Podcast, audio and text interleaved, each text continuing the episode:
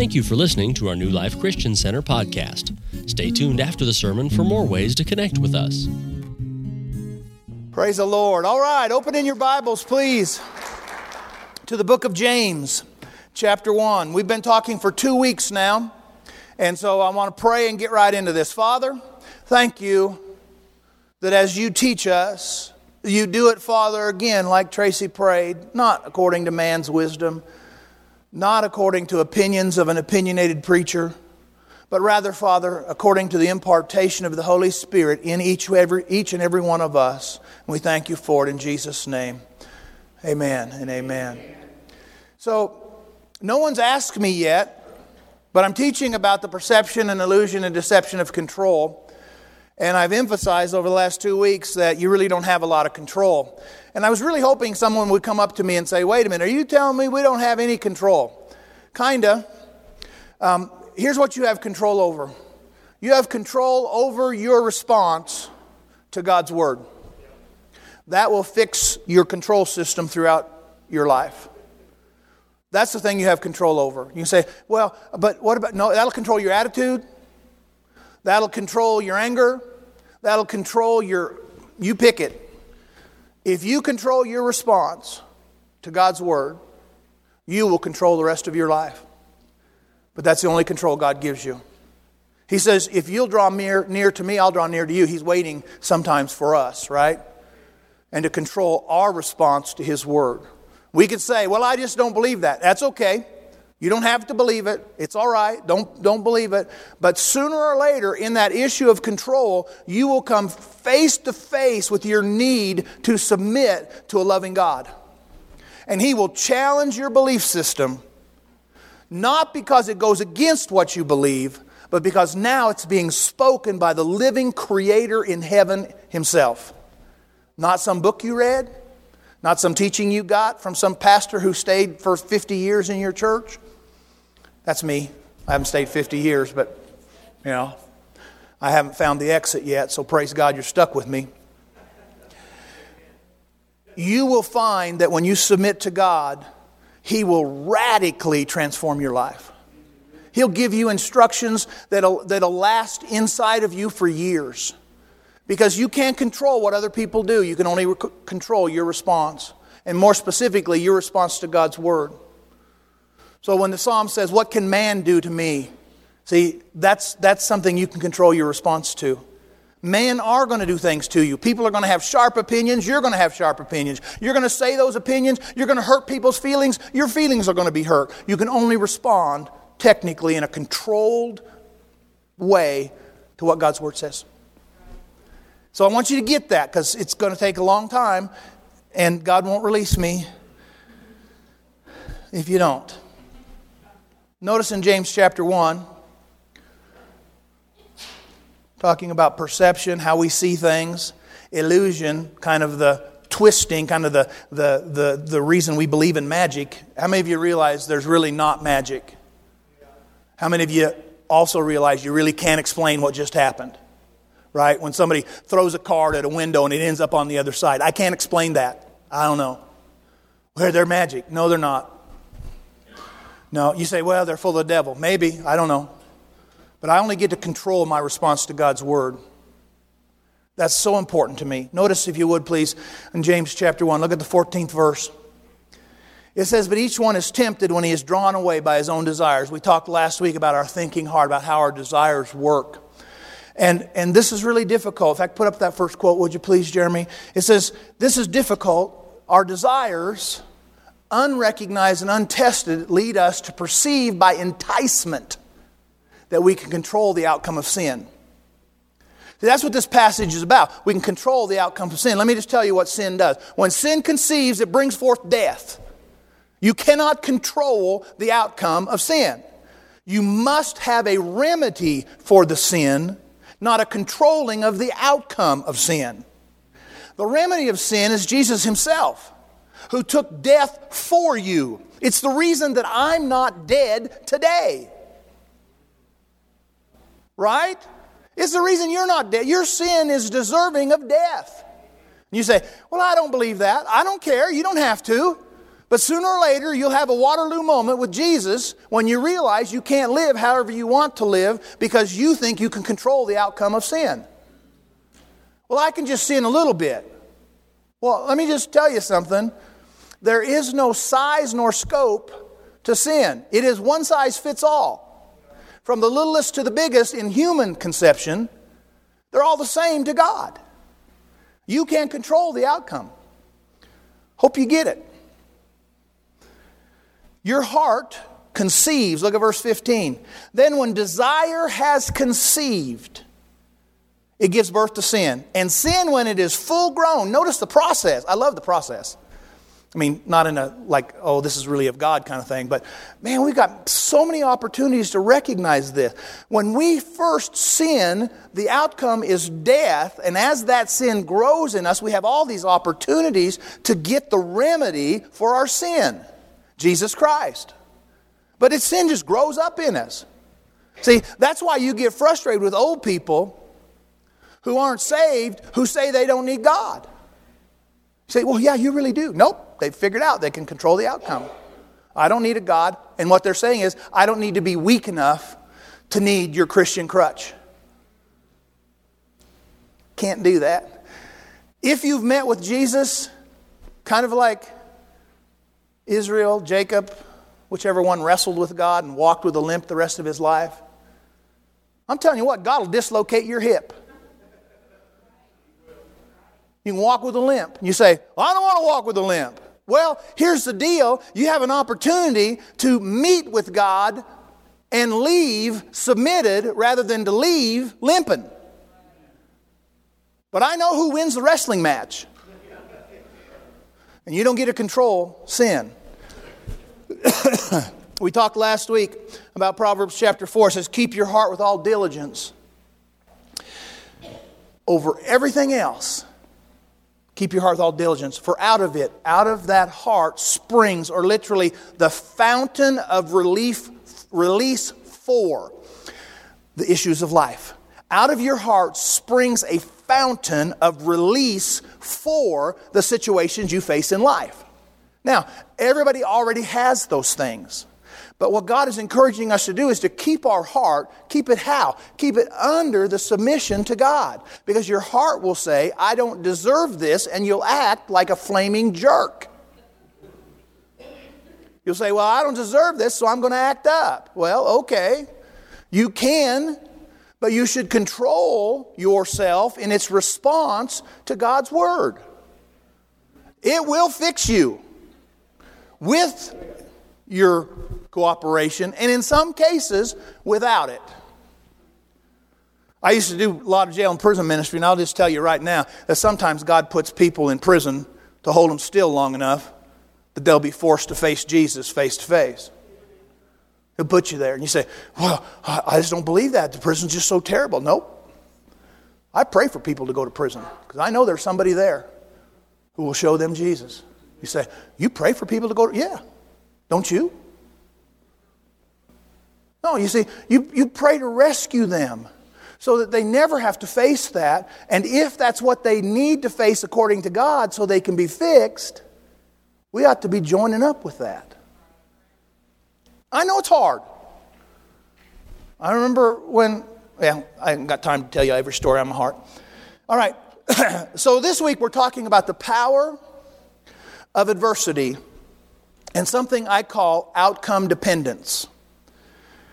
If you can't control what happens, then your frustration, your anger, your, your, your, your ability to say, we should have seen this outcome, you probably have something called outcome dependence. That your safety, your security, your contentment lies in when you get what you thought you should get. That's outcome dependence. I prayed this should happen.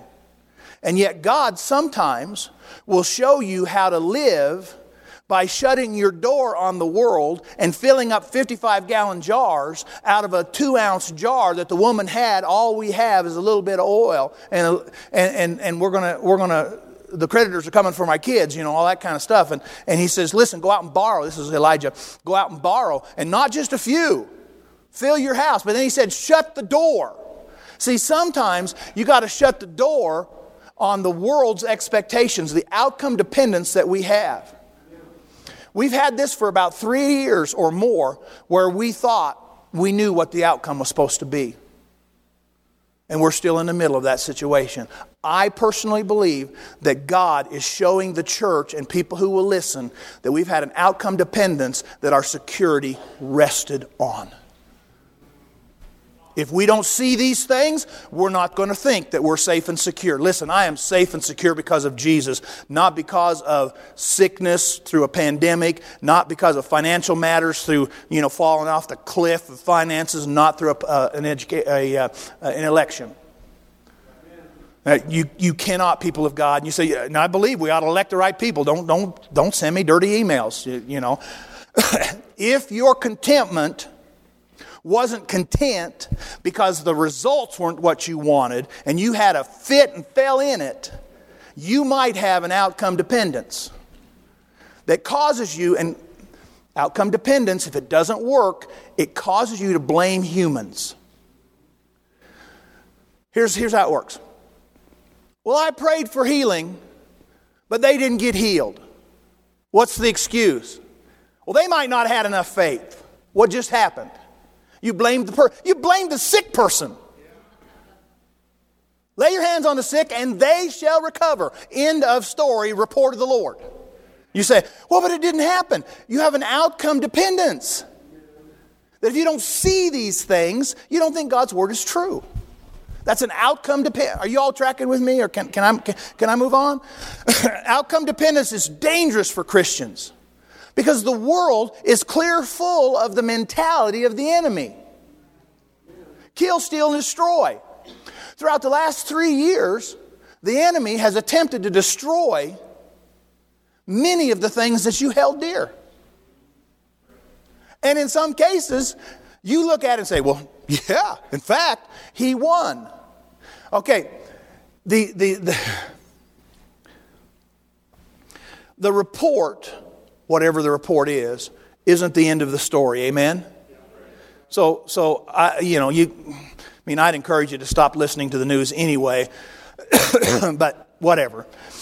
If you get the report, whatever it is, and you buy it, you own it, you take it in, and you listen, and they'll give you all kinds of excuses. Come on, how many of you have ever done that with healing? I'm just going to stay on that so I don't introduce another subject and make somebody else mad. You know what God's Word says, and you haven't seen the results yet. But if you close your eyes, you can see the results. Right? Now, I love my, my brother sitting in the back in his wheelchair. I can see him walking. I can see him walking. You say, well, but why isn't it happening? If your outcome, if your, if, your, if your contentment, if your satisfaction depends on the outcome, you're outcome dependent. And so then you can say, well, you know, he's been in that chair a long time. I guess he's just too weak to stand. Tracy and I listened to a story about an African man who was raised from the dead, who was partially embalmed. You got to have some serious giddy up to pray for that guy. But here's the point what difference does it make if God can bring him back to life or not? With whether his veins are filled with embalming solution. Does that change your report? Oh, that's it's too late. Too late. Let me tell you what makes it too late. because I'm sure God's going to make me teach on this, and He's never released me to before. But if you're hoping to see great miracles, you'll have to see those miracles inside first, and secondarily, you'll have to see them before the person gets a glimpse of heaven, because they ain't coming back. I just tell you, I'm old enough. If I fall over dead sometime, don't you dare call me back. I've got a vision of heaven already. I want to just tell you right now, I don't got any questions for heaven. And you won't either. I mean, I know you think you will, but you won't. I have a desire to sit in the real chair where the Bible says I'm seated in heavenly places. I just want to go take a chair. You say, Where's it going to be? I don't know. I'm going to give somebody the evil eye if it's not close enough. Still haven't worked through that part yet.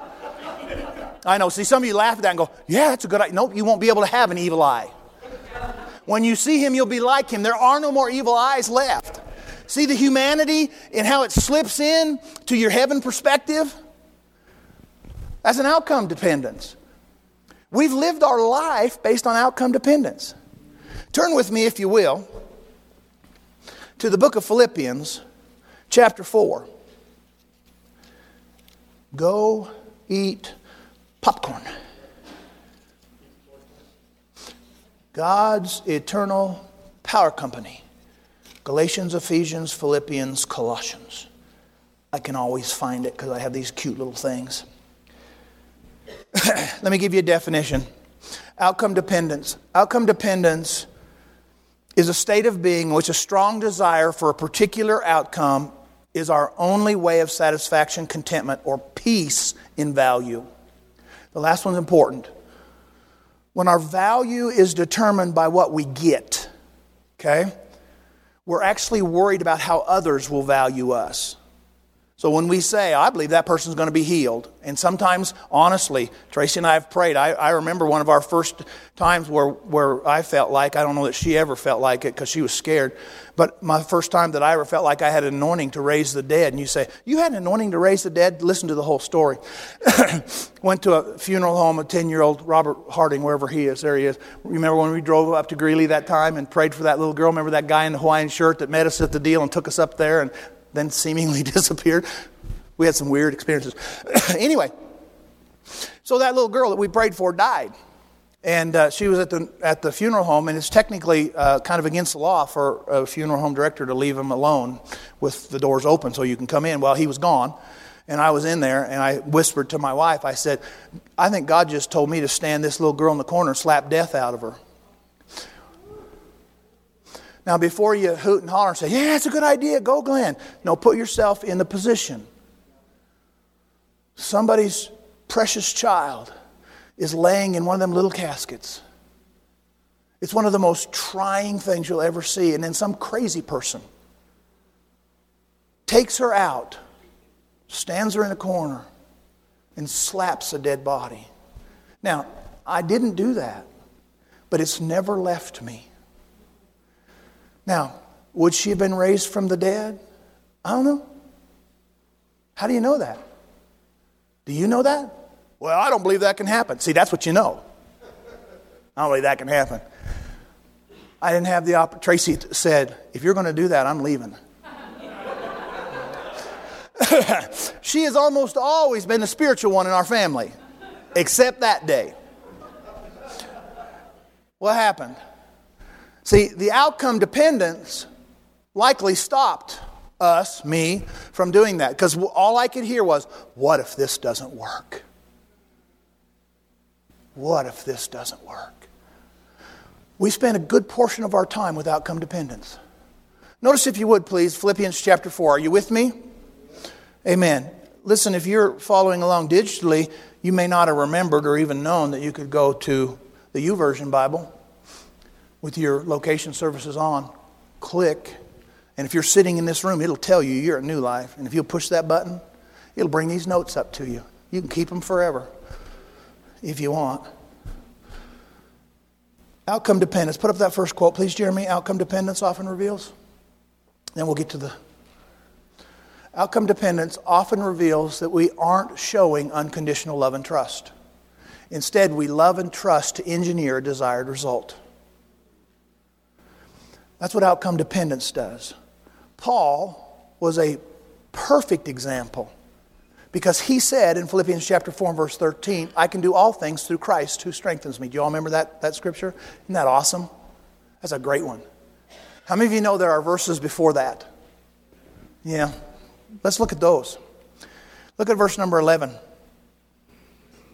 Not that I speak in regard to need not that I speak. Adversity, this is what we're talking about adversity and outcome dependence. When adversity hits us, we don't think that we're going to get what we want because the path is too hard. adversity often reveals our feelings, not our faith. Not that I speak, Paul said.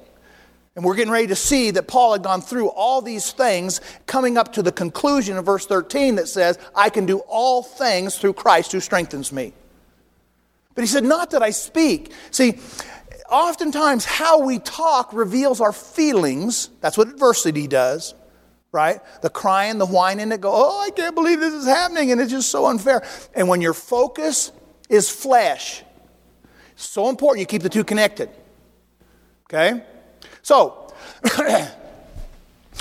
when the when the pandemic kind of started, there were people, myself included, who looked at the situation and says, "Them darn Chinese people."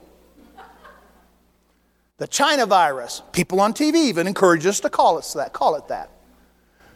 What do we do? Our focus became flesh and blood. It revealed our feelings. Now, I rejected that because many years ago, God said, I don't have enough people praying for Chinese miners. And so I've been praying for Chinese miners for about 15 years. Because if you're a Chinese miner, you're likely going to die in the ground. It's terrible there. And you might die without Jesus. And I said, Lord, let the, you understand that Reese, y'all know the, the Wales revival came because of coal miners? Oh, we got evidence that God ministers to people in coal mines. And it's happening in China, that has the largest underground church on the planet.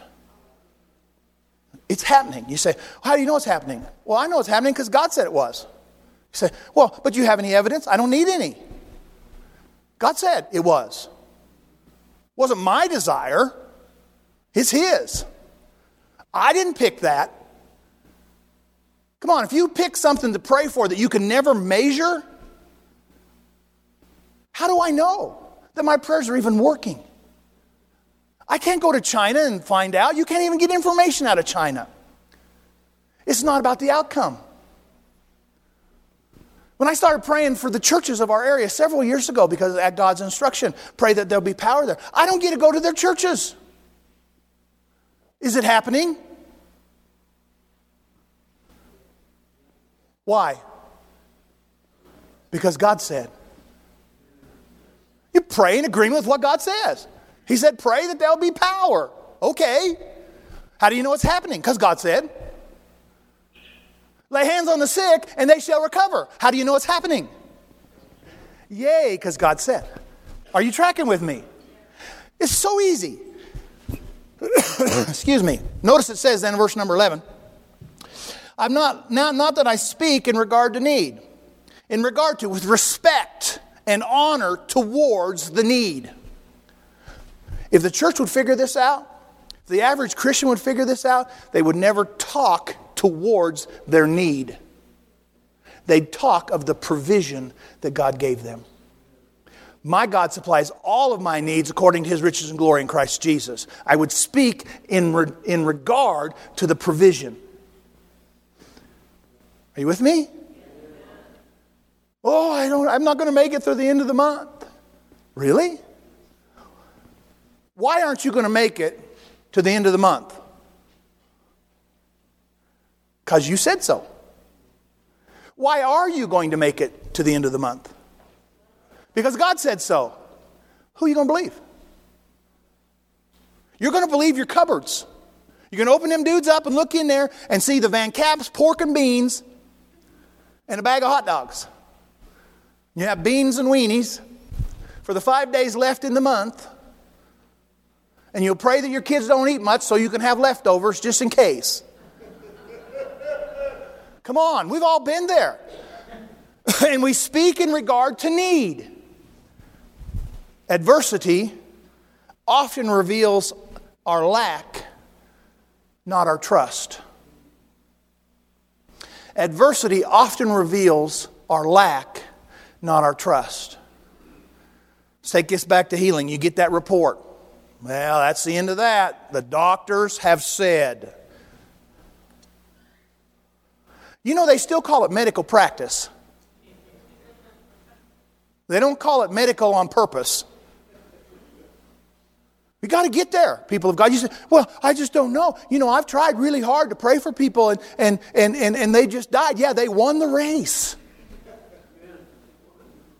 I buried a 40 some year old um, elder in my first church who got cancer, had a surgery, called me into his hospital room, closed the door, kicked his family out, and he says, Pastor, I've had a glimpse of heaven and that's where I'm going. Okay. He said, But I need you to lead my family in belief. I wanted to slap him right there. How do you tell the family that in a pastoral confidentiality, I'm supposed to lead them and he's choosing to die? It's a conundrum. What do you do with it? What do you do with it? You teach them how to trust the Word of God. Yes, obviously, there are other things that play into that. Like I told you, if I fall over dead, don't you dare call me back. I know what it looks like. I ain't coming back. I'm going to consider that I'm done on this earth. Notice he says in verse number 11, I've learned that in whatever state I'm in, he said, I've learned. See, there's a moral bearing and a responsibility for you to learn within your adversity. So, again, adversity often reveals our desired comfort over our biblical responsibility of understanding. I've learned, he said. See, adversity is a powerful tool when you take God's word with it. Because it'll teach you how to honor the outcome that God gives you. See, we already know the outcome here. I can do all things. See, we want that. But how did Paul get there? By talking about his adversity and how he saw it, how he dealt with it. He said, I, have been in some need. And you can see it in other parts where he was shipwrecked a couple times, had, had the lashes of death a couple of times, you know, been beat and abandoned and all kinds of things. He was persecuted yet not abandoned, you know, all those scriptures. And he gets to this place. He says, Listen, I've learned in whatever state I am. I think that's so powerful. But we get motivated by outcome dependence, which is comfort. It's hard. It's hard to live transparently in front of a congregation when we don't exactly know what we can control other than our understanding and response to the Word of God.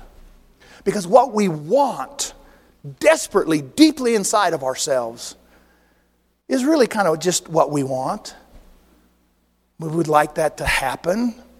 We'd, we'd like the whole earth, especially America, especially Colorado, dear God. Whose idea was it to remove the plastic bags? I, we pick up our groceries when we're in Fort Collins a lot by calling, not calling, um, using, using the internet and sending an order in over the Google.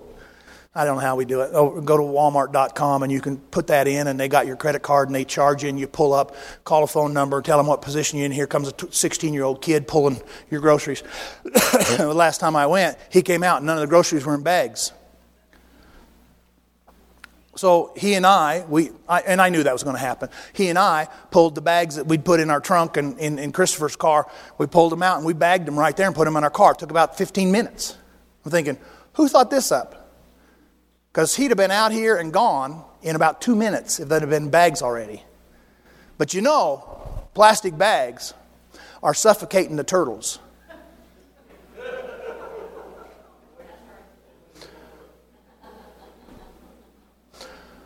Our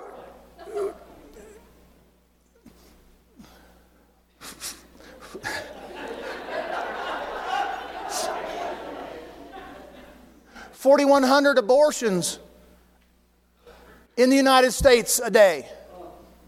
Divide that by fifty, you get about ninety in Colorado if all if the playing field is is is level. And now you can't buy an egg from a chicken who lived in a cage.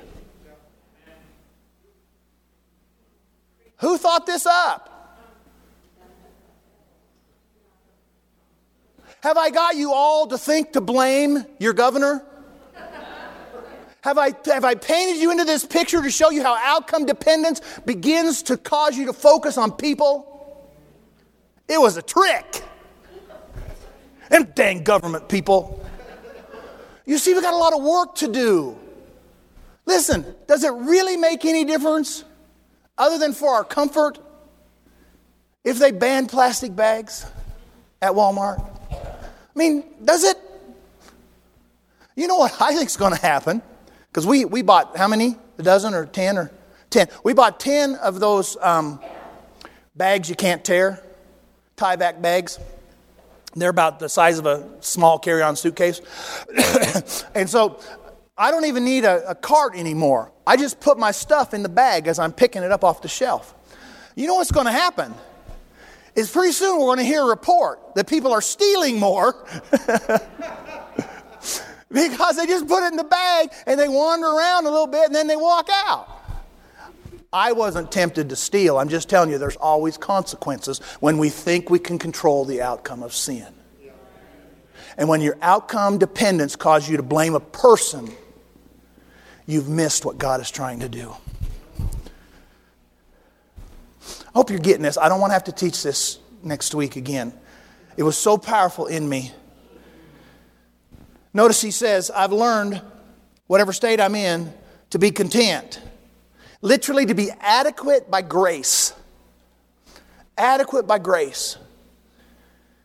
Adversity hands the hammer of crucifixion by grace to a loving God. I told you this several weeks ago. You can self crucify at three points. You can probably drive your own nails in your feet. You can probably figure out how to hold that nail and drive it in, the th- in, in, in one of your hands. But when it gets ready to crucify this hand, you can't self crucify. If you're going to learn how to be content, you're going to have to give the hammer of crucifixion to God Himself, who will take the last vestiges of control, comfort, all that's, he'll, he'll take it. He'll say, Give that to me. It'll be the last area of sacrifice. It is not fun to think that God, in the same way that He sacrificed His Son, Isaiah chapter 53, verse 10 says, that it pleased the Lord to sacrifice His Son. I don't know how He did it. I'm telling you right now, He is pleased when you hand Him the hammer of crucifixion for your own self interest. That's adversity. That's it in a nutshell. Notice He says in verse number 12, I know how to be abased. It literally means to be humble or humiliated in heart. This is not just a, a, need, this is something that takes away the need for a need. Humiliated in heart. I can't believe I'm at this position. I don't deserve this. See, Paul went through, he knew how to do that and how to abound. to be over and above in excess. One of the words is actually superfluous meaning having excess to the point of we don't even know what to do with it all. He'd lived there. Everywhere in all things, I've learned to be both full and to be hungry, both to abound and to suffer need. We've missed this. We don't think we should ever suffer need. Now, not need in that sense. I need to be crucified. You say, well, yeah, but I was crucified in Jesus. Yeah, but there's part of that that hasn't actually taken hold in, inside of us because we still have a need for self comfort. We still have a need for that dependence on the outcome. We need the outcome to be a particular way. That's called outcome dependence. You see, when we get to that place, we recognize that the power of adversity is meant to take outcome dependence out of our life. We trust God exclusively. Look at the 13th verse. He says, I can do all things through Christ who strengthens me. That's the verse everybody underlines. The two verses before explained how he can say it. See, we want that verse. I can do all things. Yes, hallelujah. You know that it's extraordinarily difficult to be supernaturally strong when natural reports suck your strength away. You say, Well, I got this report. Oh, is this really what's going to happen? Is this really where we're going to stand? Are we really going to be? in? it just starts sucking your strength out. So you have to learn how to do both. I've learned to be in abundance, I've learned to be abased.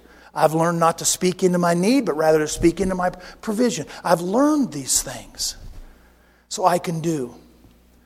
Let me close with this. If God's blessing moves our focus away from eternity's plan through us, we've misused the blessing. If God's blessing moves our focus away from eternity's plan through us, we've misused the blessing. You are not the object of God's blessing exclusively. Eternity. See, when you got saved, you were supposed to join with the hosts of heaven, with God Himself, with the Son Jesus, and in the power of the Holy Spirit in caring and functioning all of your life towards unsaved people. You are not the focus of the blessing. Once you're in, the focus of the blessing is eternity's plan through me. Unless Jesus shows up, manifests himself to somebody, you are God's choice. Don't you love it? He depends on you. Some of you are going, I wish he wouldn't do that. I don't, excuse me, I don't really like all that dependent stuff.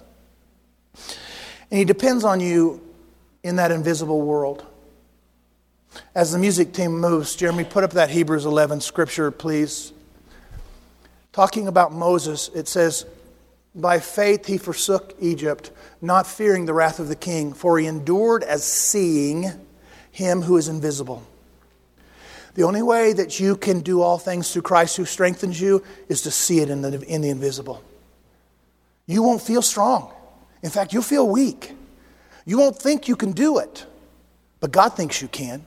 You won't jump into the middle of this thing with both feet and both hands flailing. You'll be timid. You'll have some courage issues. You say, I don't know. I don't know if we can do Yes, you can. Because you can endure based on seeing Him who is invisible. I've never seen Jesus, and yet I live with Him every day. You maybe never seen Jesus, and yet you live with Him every day. You can endure adversity, whatever it is, by focusing on what's invisible. That's the power of God that lives in you. Not with an outcome dependence. That says, oh, if this doesn't come out this way, I'm never going to. Nope. Outcome, outcome dependence causes us to focus on flesh. That's how we know it's an outcome dependence. That's how come we fight with people when we don't get what we want. We have an outcome dependence. Are y'all tracking with me? See, that's why we can't control. I can't make other people be what I need them or want them to be. I can only deal with me. And I can't let what their shortcomings and my perception are drag me down. You can't do it in your marriage. You can't do it in your parenting. You and God together will take care of your marriage. You can't do it. You cannot recreate your mate in the image you want them to be in. You cannot recreate your children in the image you want them to be. Only God does that. You ought to cooperate with what He's doing. And you'll move all of that outcome dependence away. I've been a preacher most of my adult life, and I still hear, I can't believe you're a pastor. Because you knew me when I was 17 years old, going through high school, you can't believe I'm a pastor. Something I've been doing since 1983. 40 years this year. 40 years I've been doing this. But the five or six years that some people knew me, they still can't believe I've done this for 40 years. It's what God did in me. I didn't pick this. Dear God, I didn't pick this. It was an issue where I didn't have control over anything other than my response to Him. And He said, I've called you to teach my people foundations. And once I figured out what that was, I've been doing it for the rest of my life, and I will do it for the rest of my life. Because that's who God is. Not who I am, that's who God is. Amen? I hope you got it today. Love you guys so much, but I hope you got it. And I hope you're not offended with me. with the outcome dependent. That can be kind of hard when you say, well, yeah, I did that. I just blamed everybody and anybody that moved and didn't move. I blame for what didn't go right in my life. That's outcome dependence. See, I'm praising God for what's happening in my life. God has never spoken as clearly to Tracy and I as He is during this season of adversity in our life. And it's an, it's an adversity that's bringing power into our life. We're seeing it every week. We're walking towards what God has said, not what we've heard. And boy, was that a process. So, anyway, stand with me, would you please? Father, in Jesus' name today, we do indeed recognize that you are the performer of all outcomes in our life. Our response to you is one that submits to your control. It's the only control we have. And Father, we're going to take your report, we're going to take your outcome, and we're going to depend not on the outcome, but we're going to depend on the outcome maker, you. We're going to declare your provision over our situations. We're going to learn how to, whether we're abased or whether we're abounding, we're going to learn how to be content, how to be satisfied in grace in the midst of difficulties. We thank you for that today. Now let your word reign in our lives so that we can say what Paul said I can surely do anything, all things through Christ who strengthens me. In Jesus' name, amen and amen. Thank you for listening. To subscribe to our podcast, search New Life Eckley in all of the major podcasting apps. Audio and video of our sermons are posted at newlifeeckley.com slash live, and you can watch sermon slices weekdays on social media. Search at New Life Eckley. Our main service is at 10 a.m. Mountain Time every Sunday. Thanks for listening.